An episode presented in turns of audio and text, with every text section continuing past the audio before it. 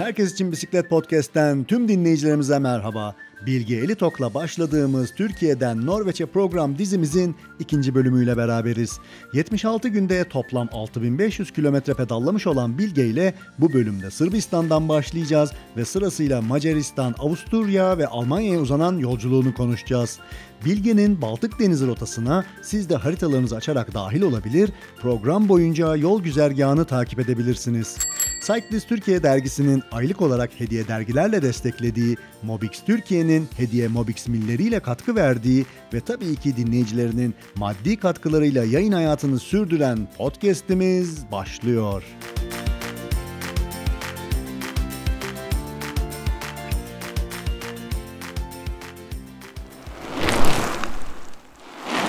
Das ist Wahnsinn.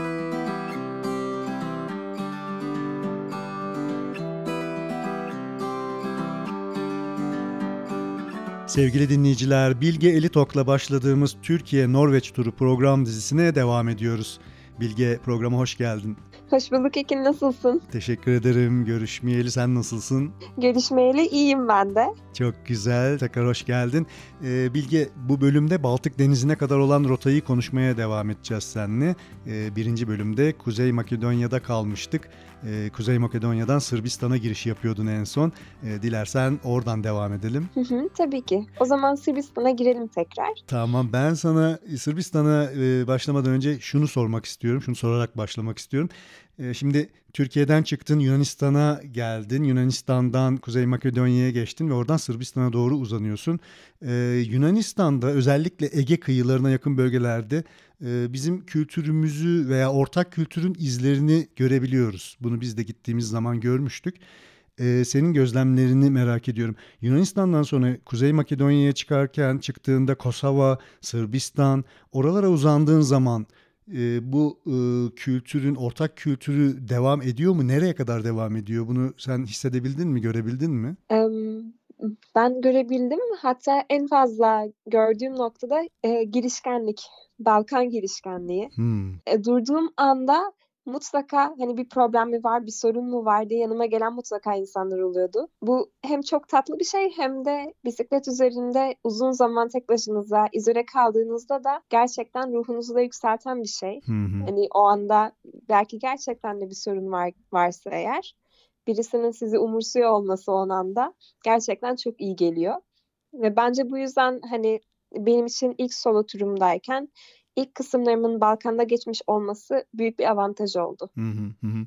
Tamam ben de e, bunu merak ediyordum. Yani Yunanistan'da böyle insanların yakınlığını hissedebiliyorsun. Biraz böyle daha paralel düşünceler e, olabiliyor. E, birbirini anlayabiliyorsun. Bu acaba Avrupa'ya giderken ne kadar daha sürüyor? İşte Makedonya, Sırbistan, Kosova e, oradan daha kuzeylere çıktıkça e, nerelere kadar uzanıyor onu merak etmiştim. Evet evet bence e, Sırbistan hatta Macaristan'da da bunu görmek mümkün. Hmm. Kesinlikle ve aynı zamanda tabii ki birazcık şeyde devam ediyor. E, ah kızım sen kendi başına ne yapacaksın buralarda da devam ediyor birazcık. Aynen o Türkiye'deki o umursama ve birazcık da evhamlılık hala devam ediyordu. Ancak tatlıydı bunlar yani. Evet evet evet. Peki hadi gel Sırbistan'a e, giriş yapalım. Bize biraz Sırbistan anlatabilir misin? E, tabii ki de. Bir önceki bölümde Sırbistan'a Kosova'dan girme, girmemeye karar evet, vermiştik. Evet. Alınmama, sınırdan geçerken ki o riski taşımamak için aslında. O yüzden Kuzey Makedonya'da e, Kumanovo'dan Sırbistan'a girdik ve girdiğimizde ilk büyük şehir Vranya'ydı. Ve bu e, Kumanova'dan Vranya'ya olan bölümde e, ben hatırlıyorum tam suyumu dolduracakken bir çeşmede birisiyle karşılaşmıştım ve civarda bir sürü Türk köyü olduğunu söylemişti. Hmm. Ve hatta ben bir noktada ezan sesi de duydum. Bunu da hatırlıyorum. Hı hı. Ve bir şey daha anlatmak istiyorum aslında. Geçen bölümde birazcık da ön yargılarımızdan söz etmiştik. Evet. Benim tam Sırbistan sınırına geçerken e, orada birazcık da kültürü anlamaya çalışıyordum. Hani bisiklet önden mi gitmeli? Arabaların hepsini arkasında bırakıp yoksa araba sırasında beklemeli mi? Hı hı. Birazcık bunları anlamaya çalışırken yanıma o anda bir çingene çocuk geldi.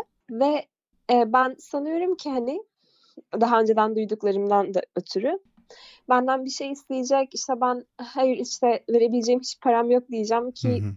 gerçekten de yok. Ve böyle bir muhabbet geçecek sanıyorum aramızda. Hı hı. Bunu bekliyordum daha doğrusu. Hani ön yargı demiştik ya. Evet.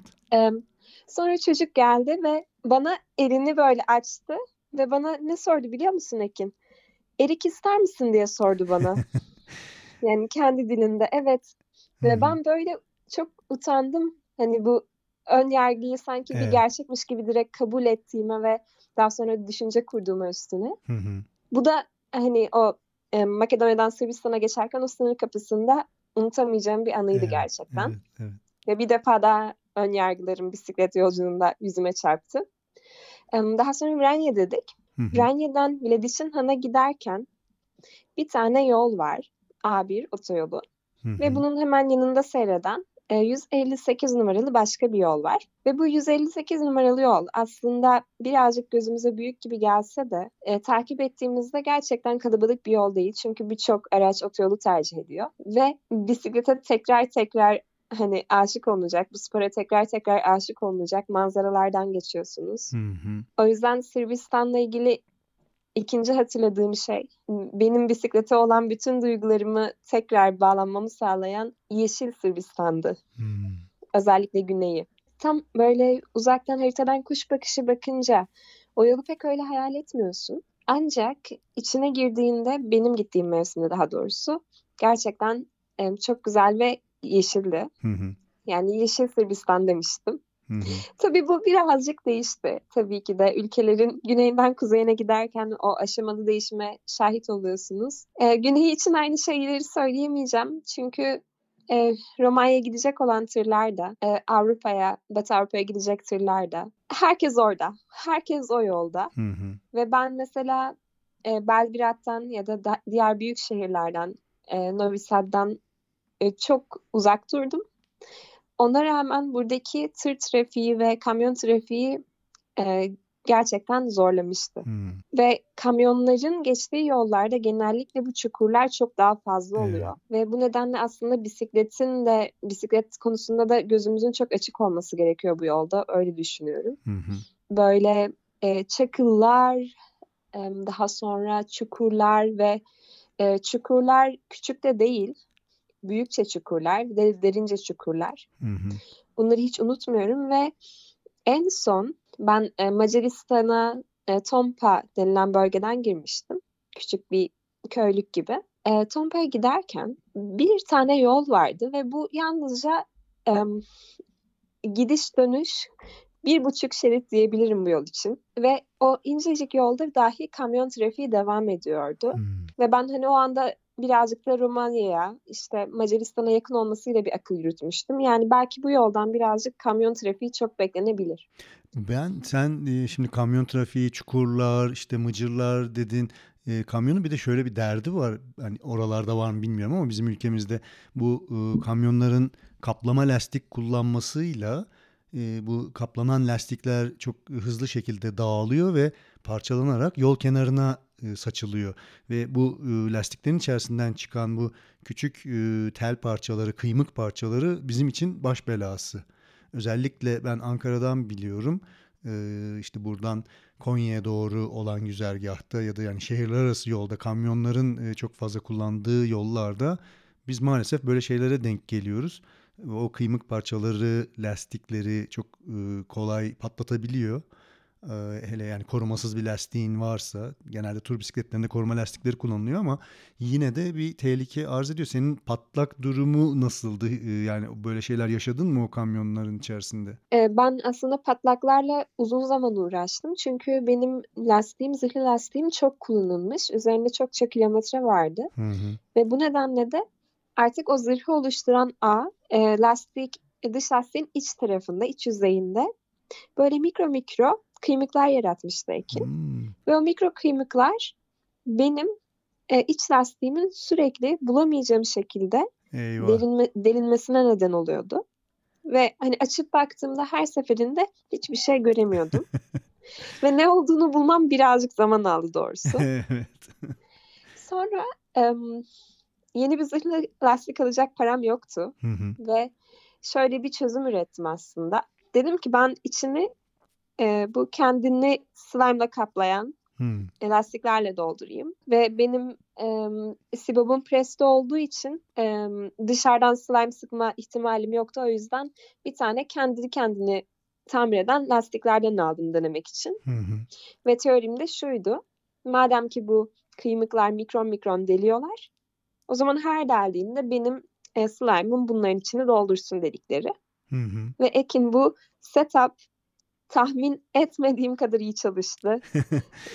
Bayağı Ve- uzun götürdü mü bu şekilde? İnanılması zor bir şey söyleyeceğim ancak hiç lastiğim patlamadı. Vay çok iyi. Hiç patlamadı ve lastiğim patlamadı ancak arka jant tellerim böyle kırılıp kırılıp döküldü. Hı hı. Ama yine de lastiğim patlamıyordu. Peki bu tür teknik şeyleri kendi başına mı çözdün yoksa gittiğin ülkelerde hep bir destek buldun mu, bisikletçi buldun mu? Nasıl hallettin? Yani jantele kırılıyor. Ne yapıyorsun mesela? Ee, janteli kırılması aslında başıma gelebilecek en kötü şey oluyor. Çünkü e, ön jant telleri için tamam aslında pek bir sorun yok. Ancak arkadan Evet. kırılıyorlarsa Hı hı. ki benim durumumda öyleydi. e, ya rotoru ya da kaseti sökmem gerekecek ve rotor ya da kaset anahtarını yanımda taşımıyorum. Hı hı. Eee, bu nedenle en son jantelim kırıldığında eee, rotor tarafından kırılmıştı ikisi de. Hı hı. Ve ben o anda penseyle hepsini spiral hale getirip bütün bir jantelini Hmm. spiral haldeyken rotor tarafından içeri sokup daha sonra yine penseyle düzleştirmek suretiyle janteli başına 3 saat harcayarak en azından bisikletimi gidebilecek hale getirmiştim. Harika. Bu MacGyver vardı hatırlar mısın? Ee, 1980'lerde 90'larda MacGyver diye bir adam vardı. Onun dizisi vardı. Böyle işte küçük tellerle, penselerle falan her şeyi halledebiliyordu. Sanırım sen, sen de bu şekilde çözmüşsün. Yani bir penseyle iki jant telini kıvırarak falan böyle yol almaya devam etmek oldukça hoş olmuş. Evet daha önce bunu denememiştim. Hani o penseyle kırarak e, içeriye sokmayı. Hı hı. Ancak bunu sanırım evet evet Taşköprü'de, Taşköprü'de bir bisiklet tamircisinden görmüştüm Peki e, bu yöntem. Ve güzel. bisikletim gidebilecek bir hale geldi. Daha sonra bu benim başıma aslında İsveç'te geldi. Hı hı. Ve İsveç'te e, servis çok pahalı. Yani Hmm. hizmet bir konuda hizmet almak çok pahalı. Ve benim hala North Cape'e çok fazla yolum vardı. O zaman hesaplamıştım 1600 kilometre daha bisikletimin gitmesi gerekiyordu. Ve e, bu nedenle birazcık mm, kendi kendime söylenerek neden o çukurun üzerinden geçtin, neden bunu yaptın gibi e, kendi kendime söylenerek bir bisikletçinin yolunu tutmak zorunda kaldım. Hı hı. Bu bana e, artıdan 60 kilometreye daha mal olmuştu hatta sanırım o zaman. Evet. E, ancak daha sonra şöyle bir e, güzel bir şey başıma geldi Ekin. Orada bisikletimi servise götürdüğümde ne kadar tutacağını sordum hemen. Tam böyle Türk aklıyla. Peki Evet. borcumuz ne kadar olacak Hı diye. hı. E, fiyat sorduğumda ilk söylemediler. E, yarım saat yapabiliriz dediler bana. Ve ben de o zaman tekrar sormak zorunda kaldım. Ne kadar tutacak peki bu diye. Ve onlar da şöyle bir cevap verdi. E, size bir maliyet olmayacak. Çünkü biz burada uzun bisikletçilerin bisiklet yolculuk, yolculuklarına duyduğumuz saygıdan dolayı Evet. onlardan servis ücreti almıyoruz dediler. Bu yaklaşım ben sana şöyle bir şey söyleyeyim. Bu yaklaşım bizde de var aslında. Yani Hı hı. tabii diğer şehirleri bilmiyorum ama Ankara'da e, benim de hani yurt dışından gelen, bu warm shower üzerinden gelen e, şeyleri, e, yabancıları, e, misafirleri işte ihtiyaçları olduğu zaman, teknik ihtiyaçları olduğu zaman buradaki bisikletçilere tabii ki de gidiyoruz. İşte Erdoğanlar bisiklet, Delta bisiklet ya da işte Aba bisiklet falan gibi adlarını da zikredeyim burada ya da Bikes and. Crafts gibi. E, buralara gittiğimiz zaman e, aynı yaklaşımla yani teknik servis e, hizmeti alıyorlar e, ve aynı yaklaşım sergileniyor. Yani hani parça e, parçaya ihtiyaç varsa parça değişecekse evet o hallediliyor ama onun haricinde servis ücreti almamak için ellerinden geleni yapıyorlar. Turcular da şaşırıyor yani e, şeye bu yaklaşıma. Evet bu çok duygulandırıcı da bir şey aslında o noktada. Çünkü benim durumumda e, eğer param biterse belki bu bölümde birazcık onun üzerinden de konuşacağız. Ben kredi kartımı kaybetmiştim Almanya'da. Hı hı. Param biterse gittiğim şehirde uyuyup daha sonra açık bir para çekebileceğim nokta bulup devam etmem gerekiyordu. Yani servisin maliyeti bana yalnızca para olmayacaktı da zaman da olacaktı. Evet. Ve o noktada benim için bu yaptıkları iyilik gerçekten beni sonsuz mutlu etmişti ve hı hı. dediğim gibi hiç düşünmüyordum bu şekilde bir yardım göreceğimi. Genel, Ancak gerçekleşti. Evet yani genel olarak bisiklet teknik servislerinin yaklaşımı bu. Sen binlerce kilometre gelmişsin. Bir de servis ücretini düşünme. Bunu halledelim ve yoluna devam et gibi bir mantıkla hareket ediyorlar. Oldukça güzel ve hoş. Peki Sırbistan'ı geçiyor muyuz? Sırbistan'dan notların var mı bize? Sırbistan'dan birazcık aslında Macaristan'a doğru ilerleyebiliriz. Tamam. Seni dinliyoruz. Ee, Sırbistan'da büyük bir şehre girmedim açıkçası e, bir tek nişe girdim ve daha sonra devam ettim. O nedenle Belgrad ya da Novi Sad gibi şehirlerle ilgili e, pek bir şey söyleyemeyeceğim. Hı hı. E, daha sonra Macaristan'a geldik. Macaristan çok benim için çok sakin gelmişti. Hmm. E, çünkü Sırbistan'da insanları evlerinin dışında görmeye çok alışmıştım. Evet. Ancak Macaristan'da insanlar genellikle arabalarının ya da evlerin içindeydi. Ancak iyi bir haber. E, bisiklet yolu vardı. Oh, güzel. Sadece güneyde evet. İki şehir arası bisiklet yolu vardı. Ve yine bisiklete tekrar tekrar hani aşık olunan bir andı benim için. Hı-hı. O bisiklet yolunda birazcık stressiz gitmek. E, çünkü bu kamyon kalabalığının olduğu Sırbistan'dan gelmiştim. Hı-hı. Ve daha sonra Ekin şöyle bir şey oldu ve bu beni çok zora soktu Macaristan'da o iki şehir arasındaki bisiklet altyapısı iyiydi. Hı hı. Ya da e, büyük ihtimalle benim tahminim e, küçük şehirlerde ve Budapeşte'de de bisiklet yolu altyapısı çok iyidir. Hı hı.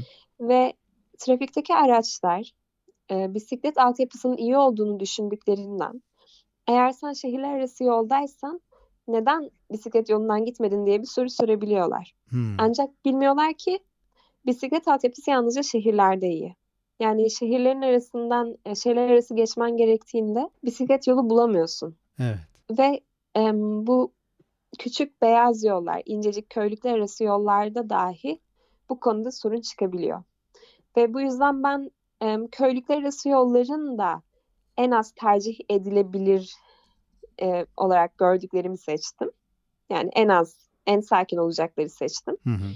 Ve bu noktada ben artık e, gideceğim yere küçük küçük S'ler ve zikzaklar çizerek gitmeye hmm. başladım. Burada e, motorlu araç sürücülerinin mesela Sırbistan'da, Macaristan'da bisikletliye yaklaşımı nasıl? Yani Avrupa'ya yaklaşmaya başladığımız zaman daha bir saygılılar mı yoksa henüz daha oralara gelmedik mi?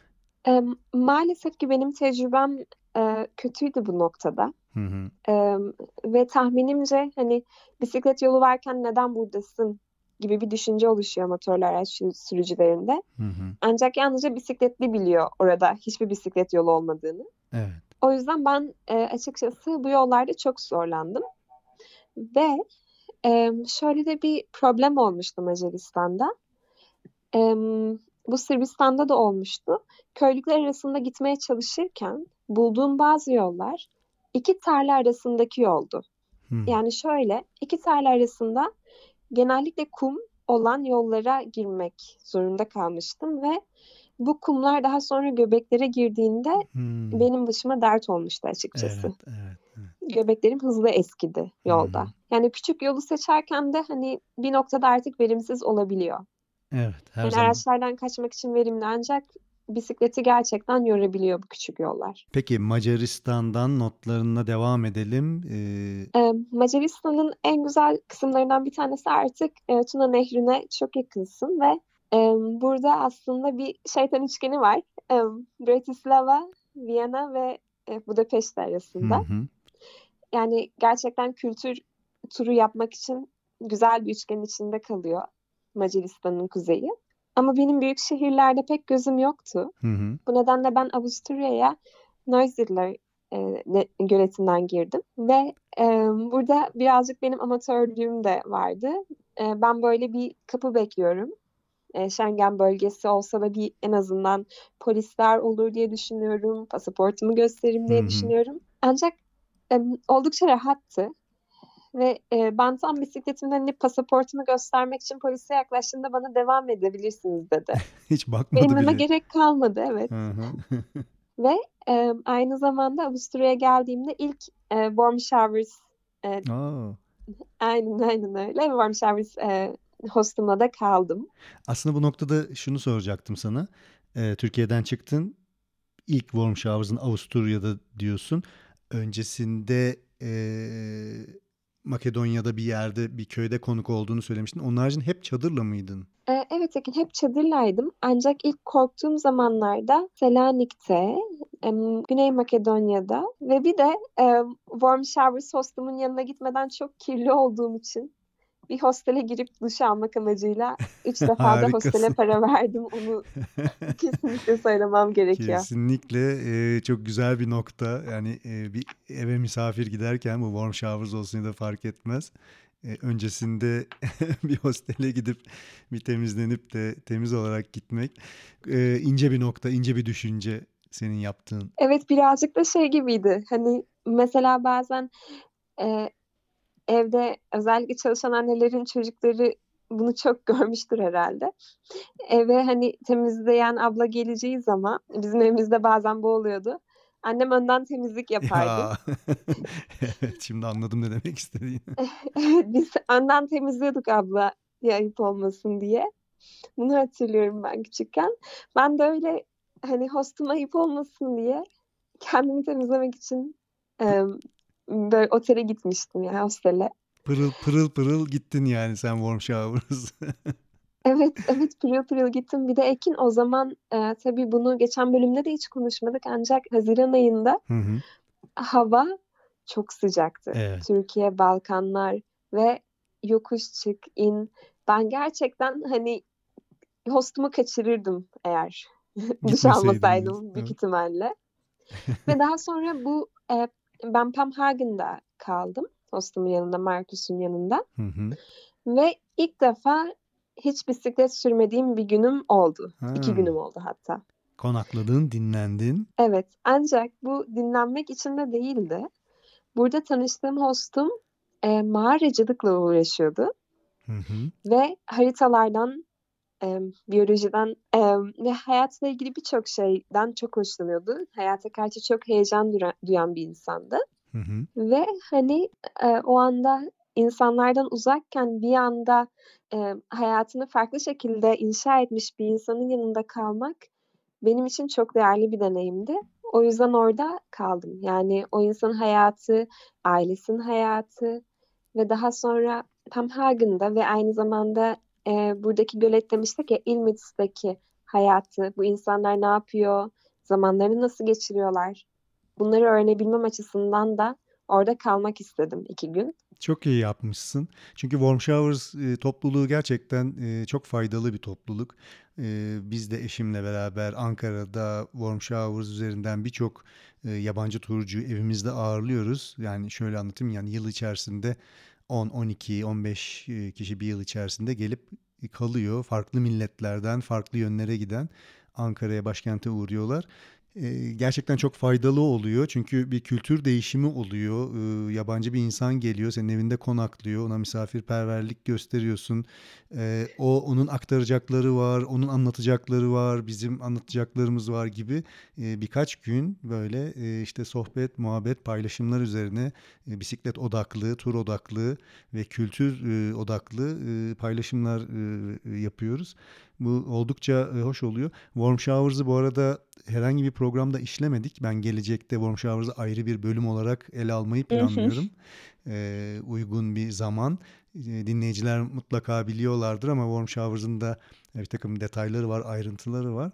Dolayısıyla ben çok önemsiyorum Warm, Showers topluluğunu ve e, bu şekilde e, başka ülkelere gidip ya da e, başka evlere misafir olup o insanların hayatına dahil olmayı Keza Avusturya'da da e, senin e, biraz önce bahsettiğin gibi bir başkasının hayatına dahil olmak güzel bir yol. Evet evet ve gerçek anlamda maceracı insanlarla tanışıyorsun bence. Ben hani Couchsurfing'den Couchsurfing bir defa kullandım yolculukta. Hı hı. Ancak Warm Showers'ı üzerine daha fazla düşmemin nedeni de buydu.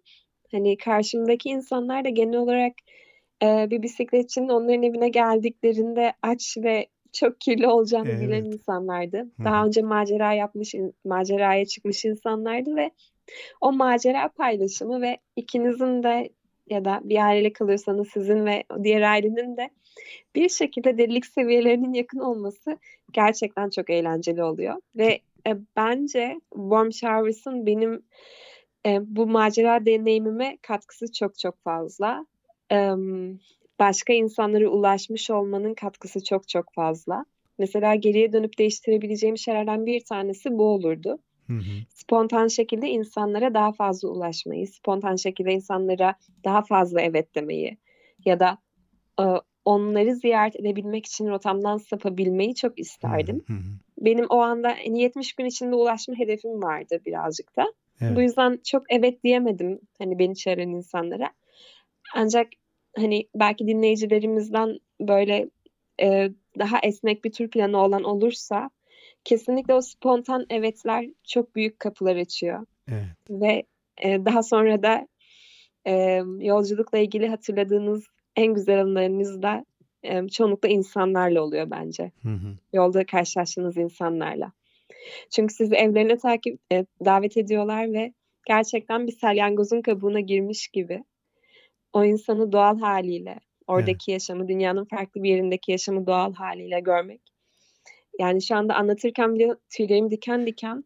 Gerçekten, emm, beni tümden değiştiren bir deneyimdi. Kesinlikle çünkü hiçbir tur organizasyonunda, eee, veya başka araçla gidilmiş turlarda bu şekilde bir yaklaşım, eee, bu şekilde bir, eee, beraberlik, sağlayamıyorsun. Yani, uçakla gidip de bir turla beraber hareket ettiğinde en fazla bir otelde kalıyorsun. E, oteldeki insanlar zaten her şey motomot belli ama bisikletinle bir köyden geçerken birinin seni hayatına dâhil etmesi, o akşam yenecek yemeğe ortak olmak, ail dediğin gibi en doğal hâliyle, ailesiyle, çoluğuyla, çocuğuyla bir önceki bölümde pijama partisini anlatmıştın. Yani, bunları başka araçla yaşayamazsın. İstesen de yapamazsın. Arabanla, eee, gittiğin yerlerde de bu şekilde bir, eee, hoş geldinle karşılaşamazsın. Eee, bisikletin o yüzden burada çok kritik bir rol oynadığını düşünüyorum. Eee, bazı kapıları açabildiğini düşünüyorum.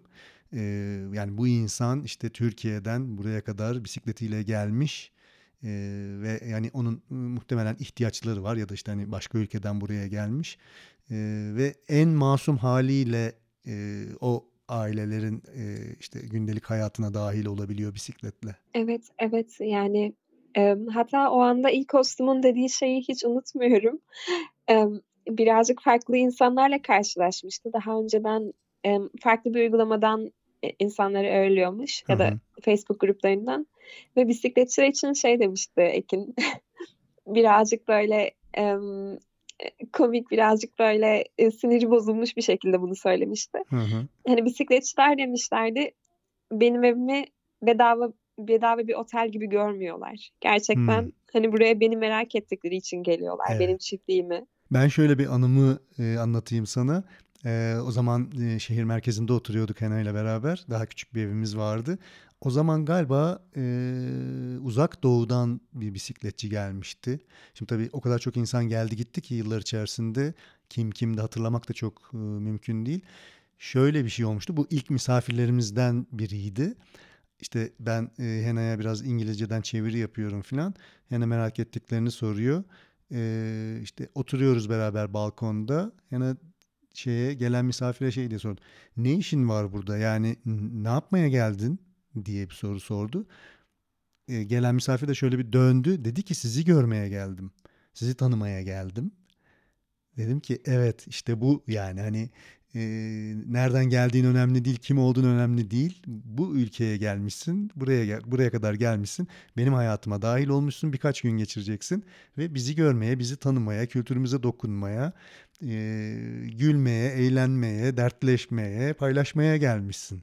Bence en önemli nokta bu. Evet ve aynı zamanda ben şunu da çok tecrübe ettim Ekin.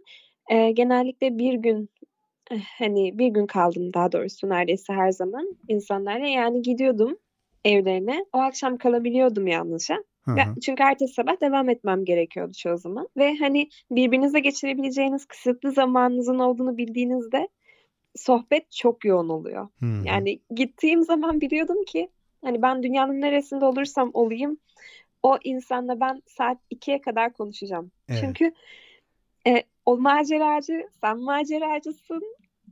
Bulmuşsunuz birbirinizi ve en fazla hatırladığım şeylerden bir tanesi o mutfak masasında gece ikilere kadar oturup haritalar böyle önlerinize açılıp yapılan o sohbetler.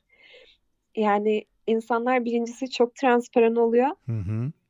Em, ve çoğu zaman ağır konulardan da konuşabiliyorsun. Hani e, kaybedilen insanlardan ya da boşanmalardan ya Evet. da evi terk edip giden kardeşlerden. Hani insanı gerçekten de hani tamamen şeffaflık içerisinde görebiliyorsun. Ve ben em, bu deneyimi e, hani başka hiçbir şeye benzetemem. Çok eşsizdi benim için. Kesinlikle. Peki gel hadi Avusturya'ya geri dönelim. Avusturya'daki ilk warm showers'ından sonra neler oldu? Daha sonra artık benim e, Tuna Nehri'nin birazcık takip etme zamanım gelmişti. Ben Avusturya'daki warm showers'ımdan sonra iki gün böyle bir e, insanların içinde bulundum. Hı hı. E, karşılaştığım insanlar çok güzeldi ve daha sonra bir baktım ben yine tarlaların içindeyim. Yoldayım tek başımayım. Güneş o- 35 dereceydi 38'lere çıkıyordu Oo. hava. O gün hatırlıyorum o, o Avusturya'da ben ayrılırken. Ve ben bir anda Avusturya'nın Macaristan sınırından bir anda bir Viyana'ya gittim Ekin. Hmm. Ve ikinci warm showers'ımda kaldım o gün. Florian'da. Bence rahat rahat gelmiş sanki ilk. O yüzden Biraz dinlenmişim yani. evet iyi gelmiş ve ikinciyi bulmuşsun. Evet evet ve e, yine harika bir deneyimdi. Ertesi sabah e, benim bu kıpır kıpırlığıma rağmen e, Florian'la onun da bir arkadaşını alıp benim ilk Tuna Nehri yüzüşüme gittik. Oo çok güzel. Ailesiyle beraber. Çok su, soğuk, güzel bir suydu. Çok kıskandım. Öyle söyleyeyim Bilge. Tuna Nehri'nde yüzmüşsün. Evet, e, ben daha sonra zaten bu yalnızca bir başlangıçtı. Daha sonra genellikle e, nehri takip ettiğimde böyle küçük e, sote bir yer buluyordum kendime ve bir akşam yüzüşü de yapıyordum doğrusunu Çok söylemek güzel. gerekirse. Hani yolculukta en büyük zevklerimden bir tanesi de buydu. Kamp hı. alanlarımı da buna göre belirliyordum bir noktada hatta. hı. Daha sonra Viyana'dan sonra Almanya'ya Passau'ya doğru devam eden Tuna Nehri'ni takip ettiğiniz bir patika var aslında. Ve e, Avusturya'da yazın özellikle bu patikanın e, ziyaretçisi, bisikletçisi çok oluyor. Hmm. Yani bol bol e, böyle daha hafif bisikletler de görüyorsunuz. e, uzak mesafelerden gelmiş insanlar da görüyorsunuz ya da yalnızca yüzmeye git- giden insanlar da görüyorsunuz. Bu Pasoyo kadar olan patika o nedenle e, gerçekten sosyal bir e, patika. Hı hı. Ve Avusturya'dan Passau'ya geçtiğinizde artık Almanya'dasınız. E, şunu da söylemeden edemeyeceğim. E, Avusturya doğa bakımından e, en fazla tüylerimi diken diken eden noktalardan bir tanesiydi. Almanya'ya geldiğimde birazcık bundan en azından Almanya'nın benim bulunduğum yerinde birazcık Avusturya doğasından mahrum kaldım. Hı hı. E, Passau'dan sonra birazcık benim bulunduğum yeri anlatayım. E, ben Doğu Almanya kısmındaydım daha çok. Ve em, Doğu Almanya em, Dunkel Deutschland olarak da bazen söylenir. Çünkü burada hala e, geceleri sokak lambalarının yanmadığı yerler var. Hmm. Evet, ancak ben bu kısmından gitmeyi özellikle istemiştim.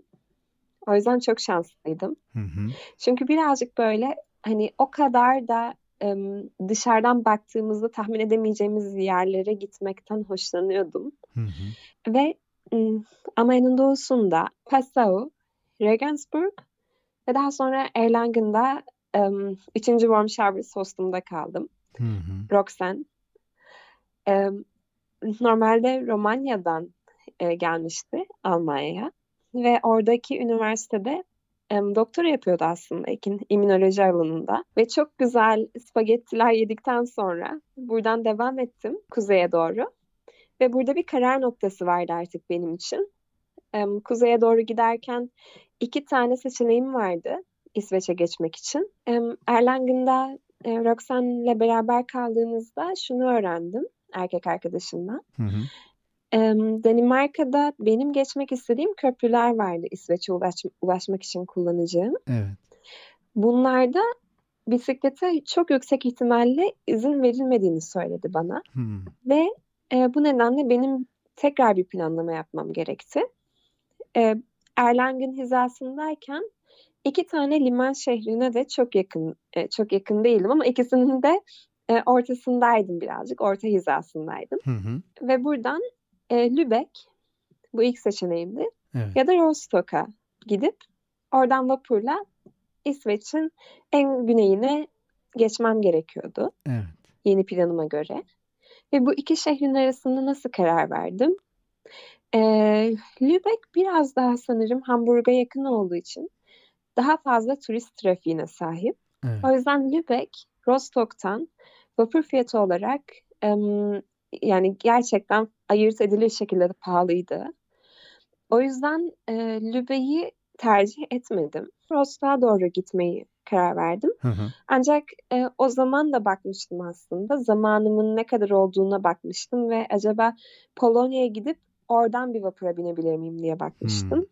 Ve hani bu senaryoda aslında en uygunu Polonya'dan bir vapur almak olurmuş. Yani e, tekrarlamak gerek e, tekrarlamak mümkün olsaydı bunu Evet. e, Polonya'ya gidip Polonya'dan İsveç'e geçer, geçerek bayağı bir tasarruf edebilirmişim. Tek problem ben Almanya'da, Almanya'nın en kuzeyine ulaştığımda neredeyse bir ay olmuştu. Hı hı. Bir ay civarı bir süre geçmişti. Evden çıktığımdan beridir. O yüzden birazcık da elimi çabuk tutmak istedim. 70 günde ulaşmak istiyordum çünkü. Hı hı. Bu yüzden Rostock'ta vapura bindim.